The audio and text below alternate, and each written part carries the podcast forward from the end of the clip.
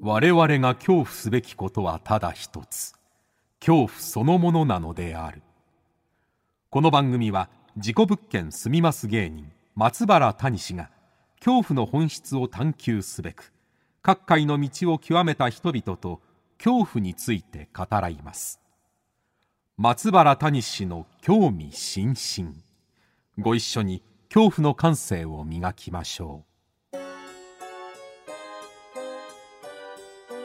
こんばんは松原谷史です今夜の対談相手は先週に引き続き神話学者の沖田瑞穂さんです先週はね神話とは何か神話学とは何かなどね、まあ、神話に関する話をたくさん聞きましたけれども最新著書の、えー世界の神々釈」という、えーこちらの本からですね、えーおすすめ神様3選はい選んでいただきましたあとはですね現代の神話現代の神話とは一体どういうことなのかね興味深いですねさらに怖い神話のお話、えーこれも聞かせていただきました今週も興味深い話が山盛りでございます、えー番組をお聞きの方はぜひ「ハッシュタグ興味津々」ハッシュタグ興味の今日は恐怖の今日でございますね、えーハッシュタグ興味津々で感想などどんどんつぶやいてくださいそれではお聞きくださいどうぞ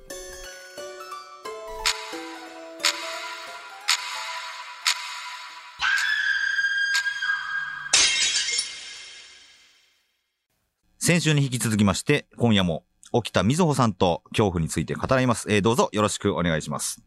よろしくお願いします。はい。えー、じゃあ先週ね、ちょっとあの、紹介していただきましたけれども、世界の神々100、こちらの話ちょっとお聞きしたいなと思うんですけれども、はい。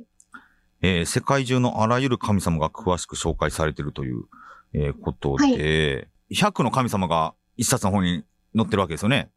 はい。どういう基準でこう集められたんですかこの神様たちは。えーと、あの、沖田のそうです。独断です。あ、お青木田の独断 で。あの、独断です。あはは一応、その、あの、カテゴリー分けしてて、うん。あの、出身、世界を司る神々と、はい。それから戦の神様、あ英あ雄。神はい。武神ですね。はいと。いうのが二つ目。うん三、つ目が北条の神様。ああー、はいはいはいはい。五穀豊穣とか、でね。えーと、四つ目が女神。で、五つ目が、えー、技巧とか、医術の神。ほで、六つ目がトリックスター。う。うん。ひたすらものの神様のことをトリックスターって言うんですよ。ああ、トリックスターってね、よく使いますよね。はいはははで、七つ目が死神。死神が出てくるんだ。はあ。ということで、うんあの、カテゴリー分けして、うん。で、それぞれ世界各地の神話からできるだけ偏らないように、うん、うん。でも、あの、離れた地域でも、こう、カテゴリー分けしていくと、やっぱり似てる神話っていうのが近くに出てきて、うん、うん。そういうところも面白いので、はい。えーそういうことも書いています。いや、面白いなこれは。地域の特徴が出ている場合もあるので、はい。それはまたそれとして、うんあ。の、書いています。うん出身、主な神、出身だと、アフラマズダ、アマテラス、バルナ。バルナは先週、あ、そうですね。なんか言ってませんでしたっけインドですよ門ね。教の、はいはい。あ、ビシュヌも出てくる。あ、ビシュのも出てきます。はあ。他にもウルゲン、あ、シベリアの神話とかもあるんだ。あ、オーディン。はい、オーディンは、えーっと、北欧神話になるんですかね。はい、あ、これ面白いな。ゼウスとかも出てくるし。は。はいあ、はあはあはあはなんか結構最近のゲームとかで、あ。はい。神様、あの、名前が出てきたりすると思うので、ねあのゲームに神様いっぱいできますよね。うん。うんそういうので興味を持った人が、あの、本当の神話ではどういうのかなってなった時に、はいはいち。ょうどいいかなと思ってます。あ、すごい。図鑑みたいな役割もしそうですね。ありますね、これ。えー、これ、たくさんいる神様の中で、じゃちょっとこの、おすすめの神様、いくつか紹介していただいていいですかあ、はい。えっ、と、例えば、はい。えーギルガメッシュ。あ、ギルガメッシュ聞いたことある。はい。ファイナルファンタジー的に知ってるぐらいですけど。あ、3分の2が神で、ほう。 3分の1が人なんですよ。あ、そうなんだ、ギルガメッシュって。はい。うんうん。で、はじめは、傲慢な、横暴なうん王様だったんですね。王様だったんですね。はい。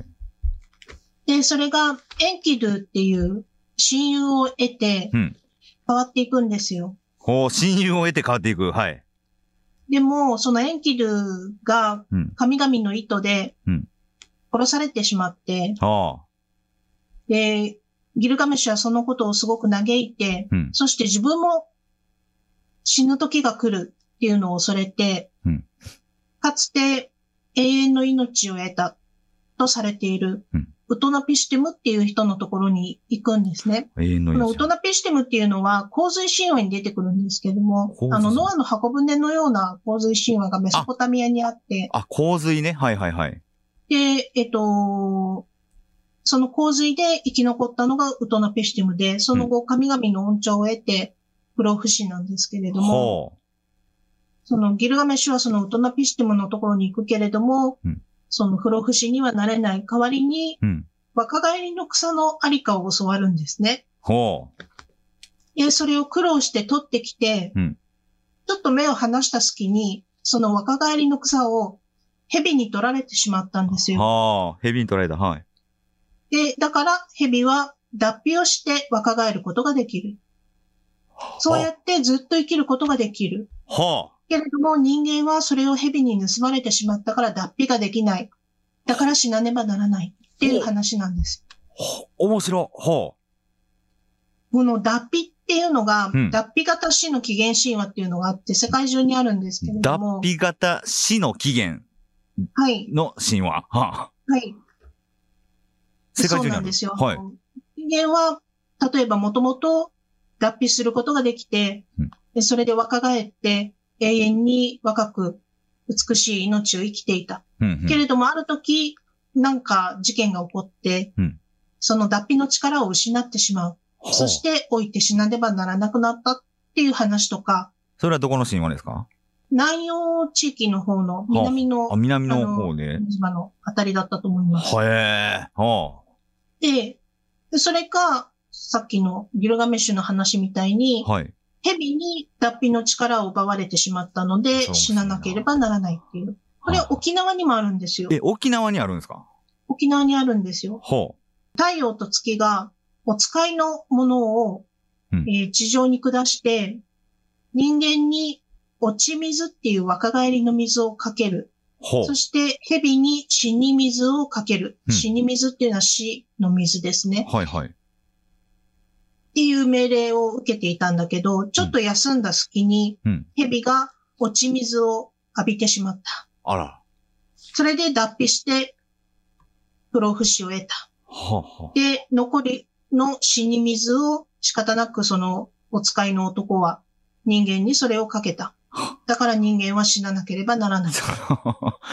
だから人間は死ななければならないが、もう、おもし、なんかいろんなパターンありますね。はい。ああ、いいなこれなんか、コントにできそうやな。だから人間は死ななければならない。今度いいですね。 ねえ、いろんな理由でね、神話の。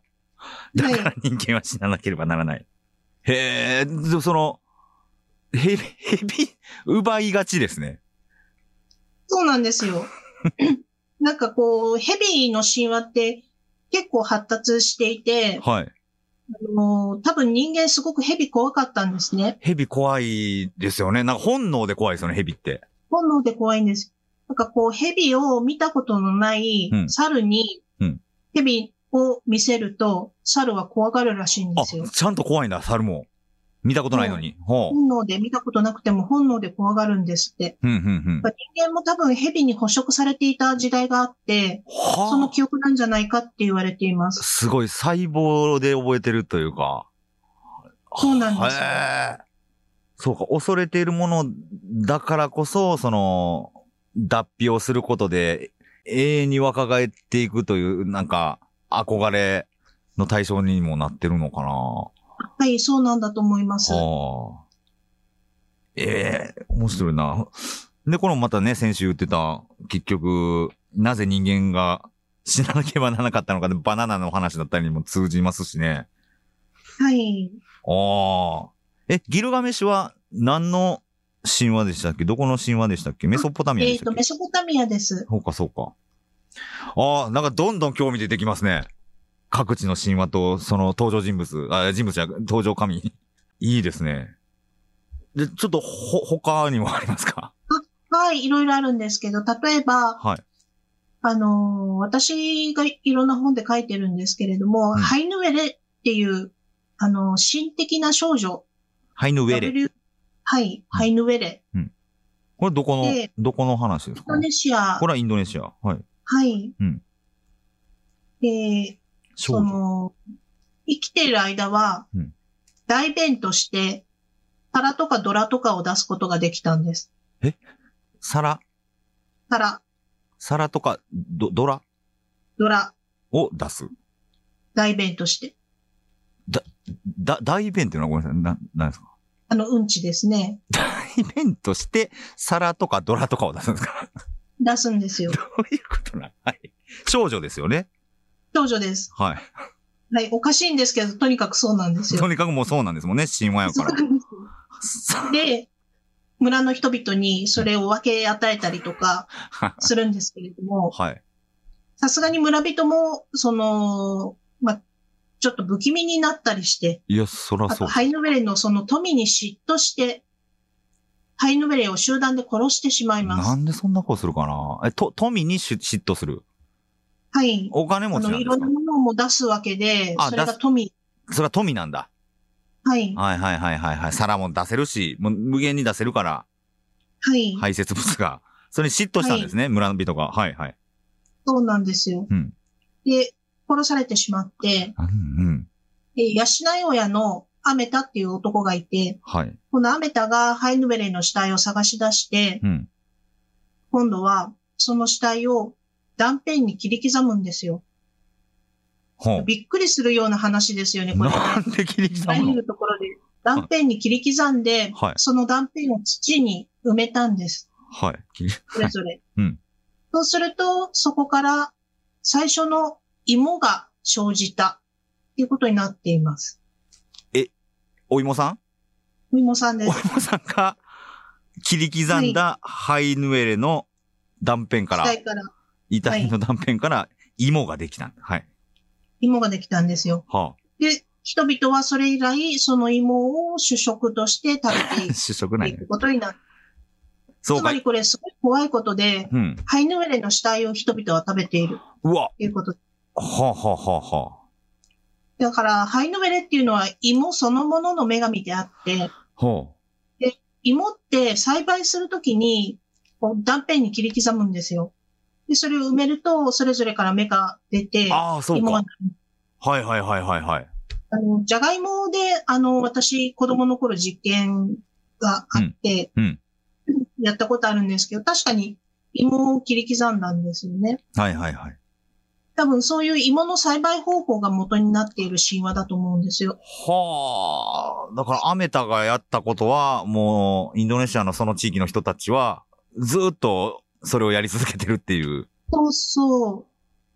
あの、だから、なんだろう、こう、芋を食べることが、命を食べていることでもあったんですね。そのああ当時の。はいはいはいはいはい。うんうん。だから私たちは、普通、その肉とか魚を食べるときには、うん。それを、その命を殺していただいているということに思い至ることができると思うんですけれども、はい。野菜とか芋とか食べて、それが命を殺してうんぬんっていうのは、あんまり思わないものですよね。はいはい。でもそれをすごく強く思っていく。芋を食べることは命を殺して、うん。それを食べてるんだって思ってた。はあ。あ、だからこそうの、衝撃的なシーンはすごくやっぱり深いこと言ってるなこれ深いな。で、そう考えると、そのハイヌエレの代弁っていうのも、納得がいきますよね。はい。排泄したものから、いろんなものが生まれてっていう。はい。その、いきなり皿っていうわけではないんだけど、結果皿になるものを、なったりしますよね。排泄物。多分ね、あの、神話本来の形では、ハイヌーレの排便は、あの、何らかの食物だっただろうって言われてます。ああ。それが、中国の文化の影響を受けてうん、皿とかドラとかになったんだろうってああ、なるほどね。いうのがほぼ確実とされています。あ食べ物を生きている間は代弁として出していた。で、はいはい殺されて、その死体から芋を発生させたっーうんうん。ていうことですね。ああ、面白いな。そうですね、食育でもあるというか、 なんなんだろう。はいはいはいはいはい。なんか日本だとあれですよね、イザナギが、えー、イザナミに会いに黄泉の国行って、で逃げてきて、はいで、体、えー、洗、洗ったら、そこからいっぱい神様出てきたみたいな話ありますよね。あ、はい、ありますはいね。はいはい。ね、お、お大枠で言うとなんか、近いうんような気がするというか。あ、そうですね。うん。日本だと、その、そっくりな話があって、あ、あるんですかこの、えっと、はい、うん古事記に、大月姫っていう女神がいて、はいはい。食物の女神なんですけど、はい。スサノオっていう神様を、うんあの、もてなすために、うん。こう、口から、こう、食物を吐き出して、それを調理して出したんですね はいはいでスサノオ、そんな汚いもの食べられるかっつって、はい。大月姫を殺してしまうんですなよ。んで殺すねん、スサノオ。スサノオ大体殺しがちやねんな。ほんではい。そしたら、その、殺された大月姫の死体から、は五穀の種とか、牛とか馬が発生してあ、いた。そういいか。話それ、まさにそれですね。はい。うん。いや、でもひどいけどな、スサノオ。そうなんですよ。乱暴者の神様ですね。乱暴者やけど、そこからいろんな穀物が生まれたんだったらまあね、 いいのかもしんないけど。はあ。確かに確かに。んなんかやっぱ、現代人が聞くとゾッとするというか、なんじゃこの話って思いがちだけど、すごい、生命のというか、世界の、なんか根源を表してるんですね、神話って。そういうとこすごくあると思います。うん。現代人とは全く違う方法で世界を認識しようとしたっていうことだと思うんですよ。ああ、なるほどな。はあはあはいや、面白いな。あと一つだけなんかお願いしていいですか、じゃはい。えっと、神様ではないんですけれども、はいこの本では3つだけコラム書いてまして、はい神様じゃなくて、興味深い役割を神話の中で果たしている人間について書きましたあ。。人間ほで、そのうちの一つが日本神話に出てくる田島守っていう男の話なんですねう。。田島守。ではい。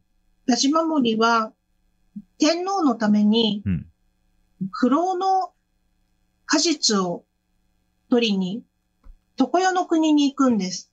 常世の国っていうのは、えー、死者の国ということですか、うーんとね、まだ違うんですかそうとは限らないと思います。違うんだ。はいはい。死者の国は黄泉の国黄泉のっていう国のですがあよって、ね。それとは別にスサノオの支配する根の国っていうのがあったり、根の国も黄泉の日本神話国そのにとは違うんですね。あの、日本神話のその、うん異界っていうのがどういう構造になってるのか、ちょっとわかりにくいですね。ああ、だから、そうか、黄泉の国は黄泉の国でまた別であって、で、常世の国と根の国がまたあってっていうことですね、ははいはいはい。で、その常世の国に行って果実を、あの、取って、うん。帰ってくるんだけど、帰ってきたら天皇はもうすでに死んでいて、はで、田島守は泣き暮れたっていう話があるんですけれども、はこれ、もしかしたらって私思ってて、あ。はい。浦島太郎と同じことかいやもしれない。いや、なんか、そんな気がした。はい。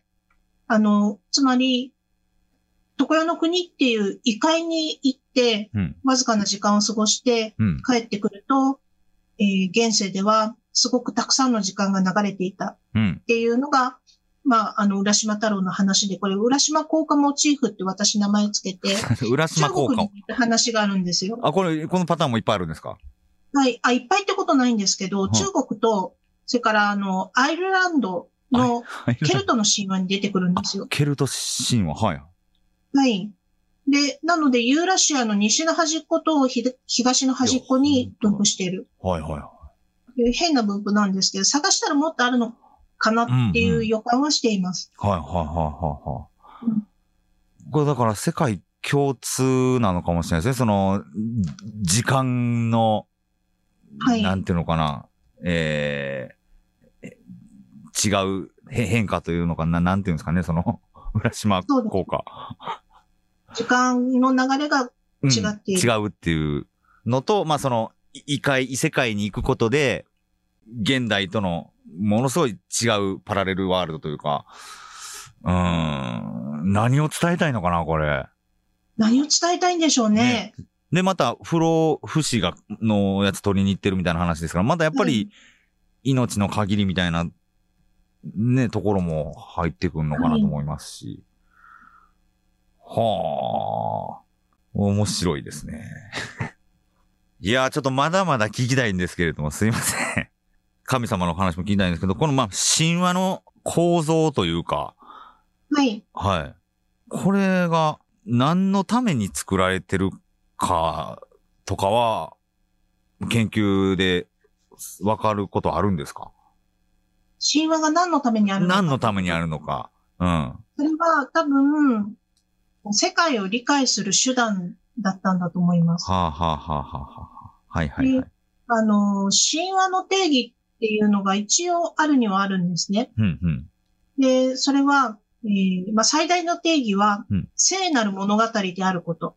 ひじりのせいですかはい。はあ、はあ、神聖のせいです。神聖なの。聖なる物語であること。はいはい。これが神話の第一の定義で、うん。揺るぎのないところだと思うんですよ。ほうほうほなので、うんこう人々は、その神話を聖なるもの、真実を語るものとしてう。うん。捉えていたと思うんですね。はいはいはいはい。なので、あのー私、現代の神話っていうのを探してるんですけれども、現代の神話、うそんな日本ことがにねあり得るんですか現代で神話が生まれるということはあるって思いたいんですよ。ほう。で、探してるんですよ。ほう多ほう。分あると思ってるんですけれども、ほうその聖なる物語言えるのかなどうかなっていうので、うんいつも悩みます。ゲームに神話の神様とかうん英雄とかいっぱい出てくるんですね。はいはい。そういった時にそのゲームに親和性があるって言えるのかどうか、うんうん言える場合と言えない場合があるかなと思ってるんですあよ。あ、面白いな。神話を、神話の定義を考えたことなかったですね。確かに。ほうほうほう。ゲームの物語が聖なる話、物語であるのかどうかっていう。そうですね。そこがやっぱり一番の考えるところかな。聖なるは、どういうイメージですかそうなんですよね。それが、うんなん。かぐるぐるになっちゃうんですけれども、うん。聖なるっていうのは神に関わることなんですよね。神に関わること。はいはいはい。はい。うんうん。神に関わることが生成あなあん、ですよ。神話ですしね。そうか、神。そうです。うんうんうんうん。ああ、それが現代の話、ゲームだったり、まあ、ね、実際の生きてる現代の時間の流れとかにも当てはまることがあるかどうかを今、探してるってことですか、うん。怖い女でやったのは、うんそのチャレンジの一つで、おうその怖い女の物語の中に、うんその現代の神話って呼べるものがあるんじゃないかなと思ったんですよ。はでそういうのがゲームとかいろんなところに、生成は薄められているけれどあ。も、うん。やはりあって、うん。神話って呼べるものが現代にもあるかなっていうことを考えています。うん、うん。ゲームって、まあ、あの、いろんな、実際にある神話の神様、世界の神話の神様の名前が、役割は変わったりしながらも登場するわけじゃないですか。召喚獣みたいなのとかになってたりとか、はい。ラスボスになってたりとか。あそうですね。はいはい。それはまた生成とは違うんですかね。どうん、そこがね、先生って言っていいのかなうって。ストーリーによるのか迷な。うとこなんですよ。うんうんなんだろうう、んその空想の物語ですもんね。ほんで、ゲームって。そうですね。空想のだ物語から、。その、それをプレイししている人たちの中に、うん。こう、どういう気持ちが生じているのかっていうのも一つ問題だとあ思あ、う。なるほどね。はいはいはいはいはいはい。こう神を信仰するような、そういう心心情がうん。あるか否かっていうと、まあ、単に楽しんでるだけの人と、うんうん。いわゆるこう、推しみたいなのを持っていて、推しのめり込んでる人、そののめり込んでるパターンに、うんこう、生成が見出されるかなと思ったりもしています。あ、のめり込んでるっていうところに見出せる。ほうほうほう。かもしれないって思ってるんですよ。ほう。えーどうまだどこにも書いてないんですけれども。はい。なんか、でも面白そうなテーマですよね、これ。ありがとうございます。のめり込むというところに、生成。はあ。えー、何なんだろう。それちょっとそれ、文字化していただきたいですね。でも、どう、はい。どういうきこっととなんだやろうります。はあはあはあ。ええちまあちょっとゲームの話も聞きたいんですけど、こちらもごめんなさい気になってて、これ去年かなはい。はい。サイカの神話学、はい。戦争、天才はなぜ聖なる物語でなければいけなかったのかというのが帯に書かれてますけど、はい。これ、すごいテーマですよね。そうなんですよ。うん。あの、現代の問題にまさにつながるうん。もはいのをピックアップしました。は疫病と戦争い。うん。と地震ですね。地震。はいはい。確かに神話って、戦争というかまあ、神と悪魔の戦いであったりとか、はい。ね、何かと何かの争いは神話に出てきますよね。たくさんありますね。うんそ。れからその人間の、こう、人間の戦争も神々がそれぞれ干渉したりして、うん。神話化されていますね。ああ。これは、え、どういうことなんだろうい誰かが神話として残したわけではないんですかこれは。誰かが神話として残した。それはその、その、前提例えば戦争に勝った側の偉い人がはい。肯定するために、勝ったこと、はい侵略したことを肯定するために神話を作り上げたみたいな。ああ、それね、うん。いや、実はあると思うんですあ、よあ。るんだ。やっぱはいは多分あります。い。うん、うん、うん、うん。で、あのー実際の戦争がどれくらい神話になってるかっていうのは、うん。かなり微妙な問題で、あうん残されてる物語が、例えばそのギリシアのトロイ戦争ですとか、あ。そういった神話になってくると、うんうん例え、ば神々の、えっ、と、一番美しい女神を決めるっていう、その争いが戦争の元になってたりとか、へえ。そんなことが現実にあるわけないじゃないですねか。、何かをこう、ひ、比喩してるというか、はい。なので、それはし、あの、明らかにその、創作っていうか、うんうんうんその、作られたものだけども、うん。その実際にギリシアとトロイの間には戦争があったらしいと。はあ、はあ、はまあ、それは、そうなんだと思うんですね。あ。うん、うん。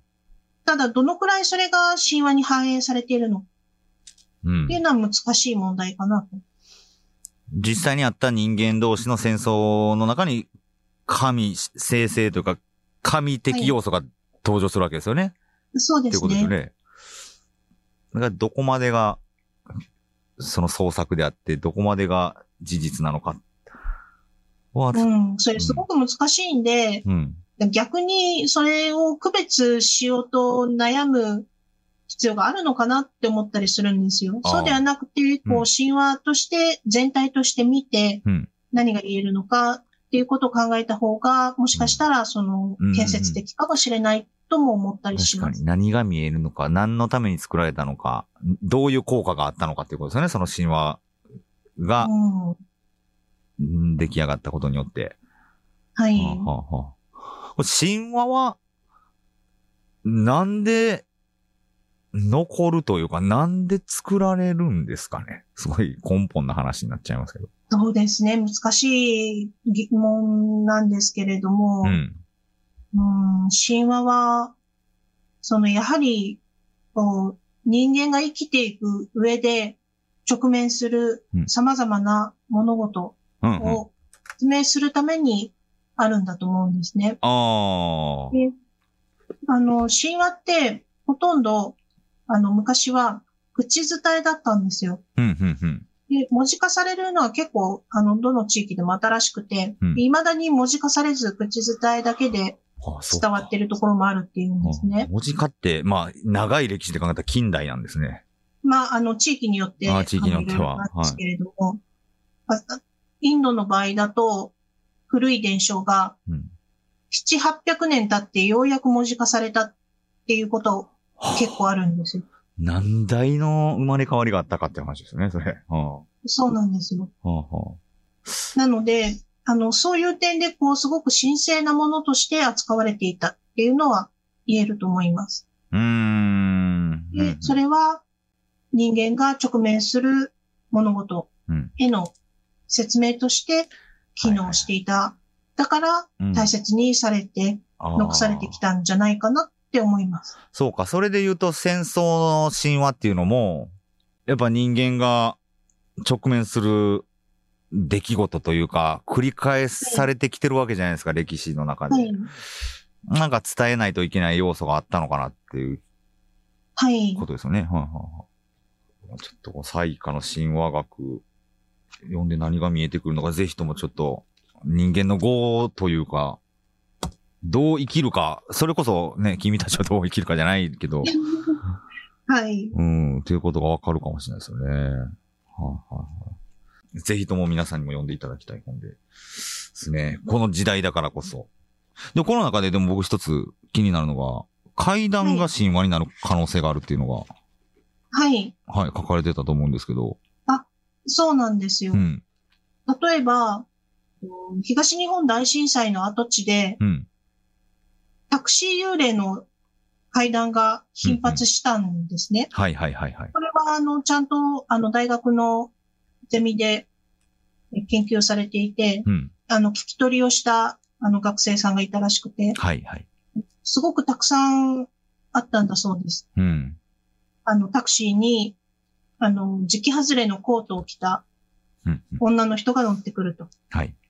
で、どこそこまで行ってくださいって言うんだけれども、そこはもう津波に覆われてしまって、うん、廃墟になってういん、うる。ん、うん、うん、うん。で、え、それを言うと、私は死んだのですかって言って消えていったっていう話とか、はいはいはい。あの、そういう話がとにかくたくさん、あの、聞き取れたんだそうです。はあ、はあはあはあ、それって、なんだろう、こう、鎮魂の意味を持ってるんじゃないかなって、魂を鎮める鎮魂ですね。はいはいはい。そういう意味を持った話としてう、ん、現地でうん、うん。語り伝えられたっはいのかなうんうんて思うんですよ。うんんんそうすると、そこにはもう明らかな生成があると思うんですね。なるほど。。はいはいはいはいはい。はんはんなので、聖なる物語としての会談っていうのが成立し得るんじゃないかなと思うんですよ。はいはいはい。ちょ僕がこのこの解釈で合ってるのかどうかわかんないんですけど、はい。その物語が果たす役割があるかどうかっていうのが、ちょっと生成につながったりす,、る。あ、そうですね。そうだと思います。はんはんはんはん。今の話で言うと、鎮魂っていう部分。はい。はいはいはい。階段、幽霊が出る階段、不思議な話っていうのが、まあ、悲しい気持ちや、辛い気持ちや、絶望な気持ちを、なんか和らげるために必要なものなのかなっていう。はい。はあ、はあはあはこのあ、物語として語ることによって、うん。その信仰の役割を果たしているのかなって思うんですよ。物語として語ることが鎮魂の役割を果たしているってことか。はいはあはあ階段が神話になる可能性があるということですね。ああ、なるほどな。まあ、そこからまたどう、100年後、200年後にどう語り継がれるかで、はい。ね、稲川淳二さんの生き人形が残ってたら神話になってるかもしれないし。はい。おーそれは何かの意味があって、役割があって、はい。ああ、それを人々が聞く理由がある。語る理由があるっていうのが続けば、それは神話になる可能性もある。っていうことですかね。そういうことです。うーん。いやー、ちょっと深いな。いやー、ありがとうございます。すいません。ちょっと、もう、あっという間に時間が、えー来てしまいましてですね。怖い神話の話とかも聞きたかったんですけれども、はい。こ、怖い神話とかってなんかあったりしますかすっげー怖いな、いこのや、神話っ私ていうのは。、怖いなと思ったのは、あはの、い有名どころなんですけど、メデイアっていうギリシアの神話があって、はい。夫が浮気して、うんあの、別の女と結婚しようとしてるんで、うん。怒ったメデイアっていう女が、うんその夫との間にできた子供たちを殺してしまう。 はいっていう小殺しの話があって、はい。こういうの怖い、怖い、なんかすごいゾッとするような話だなって。だこれその、うんメデイアがまさに生み出し、そしてそのい命を、自分が生み出した命を回収してしまう、は飲み込む女神なんですよね。あ、怖いな、それ考えたら。はい。でも女神って怖いもんじゃないのかなと思うんですよ。夫は、生きてるんですかあ、夫も、殺されちゃうんですか手にやられたんだったかな。うーん。はい。なんだろう、それ。なんかでも、生き物としての人間の差がみたいなのが、はいもしかしたら含まれてるような気もしますよね、この話って。そうなんですよね。しかもこれ、神話なんですね。この、今なんですよ。このエピソードが。はい。普通になんか、ニュースで強烈な事件として、なんか報道されそうな内容ですよね、これ。そうですよね。ああ、なんか、そう考えたらすごい、神話と思えなかったな。怖いですね。人怖やん、みたいな感じの話ですよね、これ。でも神様がやってるんですよね、これを。あの、メディアは、太陽神の血を引いてるので、はい。は、半分女神なんですよ。ああ。人間の怖さが、なん やな。なんか、人間の怖さと人間が抗えない、えー命、寿命とか、あそういう、まあ、だからそれこそ、あれですね、人間が直面する困難や出来事を、神話が表してる、語り継いでるっていう、はい。うん、ことになってくるんだよな。めちゃくちゃ勉強なる回ですね、この 沖田沖田先生の話は。あありがとうごあざいりがます。。とうございますす。じゃあすいません、最後にですね、いつも聞いてるんですけれども、えー、ズバリ、あなたにとって一番怖いものというのを聞いておりまして、はい。沖田先生にとっての一番恐ろしいものというのを、ちょっと聞かせてもらえますでしょうか。はこい。れは、生きていても、死んでいても、どっちであっても、隠された悪意。悪意隠されたこ悪れ意。が、これがすごい怖いって、ちょっとあの、実体験からも思うところがあって、ほうほう、どういうこでと SNS なんか見てると、うん私のこと嫌いな人結構いるんですね。え、なんでなんでか知らんけど。別に 関、西弁になっちゃった。ご本人のこと言ってるわけじゃ、神様のこと言ってる だけじゃないんですか。嫌いな人がいっぱいいると。はい。ううん。ん。私のことなぜか嫌ってる人がいて、うん、まあまあ何もしてないんだけど、うんで、その人たちが裏で呟いているのがうん、ちょっとたまたま見ちゃったことがあって、はい。すごい悪意に満ちていて、そういうの怖いなってすごい思ったんですよ。表には出さないはい。悪意ってことですよね。はい。はあ、はあ、でも、表には出てる、その本人には出してないだけで。はい。まあでも本人見ちゃうけど。はい。これは、その SNS のよう悪意のような神話ってないんですかなんだろう、あるかなそれ、バチって当てはめたらめっちゃ面白そうな気がしますけど。あ、これそれやん。表してんのっていう。なんで、なんかありそうだ、ちょっと今パッと思い浮かばないんですけれども、はい。ありそうですよね。なんか、いいですね。沖田先生、なんか、これ、どの神話に当てはまりますか が全部聞けるから、なんかいいですね。なんかありそうですか。で、これは、でも何のために、その、悪意を隠しつつも放つんだろうなっていう。なんかその、さっきのメディアじゃないですけど、浮気、夫が浮気したから、こう殺すみたいな、なんかこの人間としての何かがありそうな気しますよね、これ。はういん。。なんだろうん。まあまあ、攻撃ですよね、でもそれって。ああまあは、心霊でいうところの呪いじゃないですか、こういうのってう。。あ、そうなんですよ。なので、うんその生きてるか死んでるかは問わないんですよ。なるほど、だから死んでいてもっていう意味がはい。含まれてるのか死んでる場合は呪いって形になって出てくるんだろうなって。だな、なんでしょうね。なんかそれも戦争なのかなっていう気もしますね。ううーーん。ん。なんか人間が生き抜くには、生きているだけですごい障害がたくさんあって、そうなんですようーね。ん。今の時代で言ったら SNS はすごい、良くもあり、むちゃくちゃ悪くもありっていう。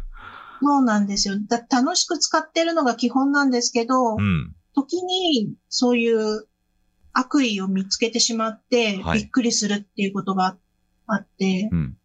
それは多分その SNS だけじゃなくて、うん現実の世界でも起こってることなんだろうなって気づかないだけで、はいはいはい。そういうのを、そういう悪意、うん。わかんないし、怖いなって。ああ、これも神話になりそうやな。千、千年後に、え、千年前って SNS っていうのがあったんみたいな。 何そのシステムみた いな。で、そこで、こっそり悪口言うっていう、なんか攻撃、何この話みたいな。はいで、。千年後の未来ではこれは一体何を表してるんだろうみたいなね。なんか、ずーっと根本でつ、つながる、あ、これに当てはまる何かがありそうな気がするけどな。神話になって。はいああ、いや、ちょっと、あまだまだ聞きたいんですけれども。 すいません、時間が来てしまいまして。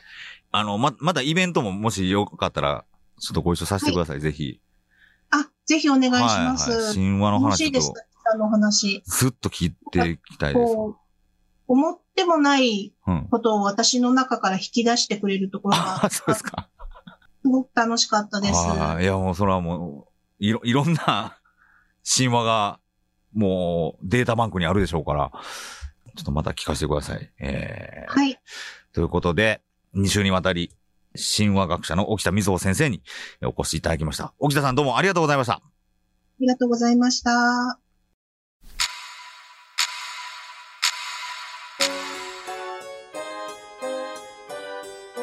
はい、いかがでしたでしょうかなあ面白いなあやっぱりこの人間の歴史といいますかもう何百年何千年と残ってきた話だからこそねこの人間の根源といいますかねこの大事な話がねやっぱ隠されてるんじゃないかなと、えーまだまだ神話の話聞きたいと思う次第でございますさあ、えー来週は一体どんなゲストが登場するのか皆さんは恐怖の感性を磨いてお待ちくださいこの番組は茶屋町会談公式 YouTube チャンネルとポッドキャストでの配信もしていますこちらはラジオ放送で泣く泣くカットした部分も含んだ完全版どうぞ皆さん2度3度恐怖を体感してくださいということで松原谷氏の興味津々今宵はここまでです皆様どうかお元気でさようならこれが最後のコラーゲンかこのコラーゲンで私は若返ってえあ蛇に食べられただから人間は死ななければならない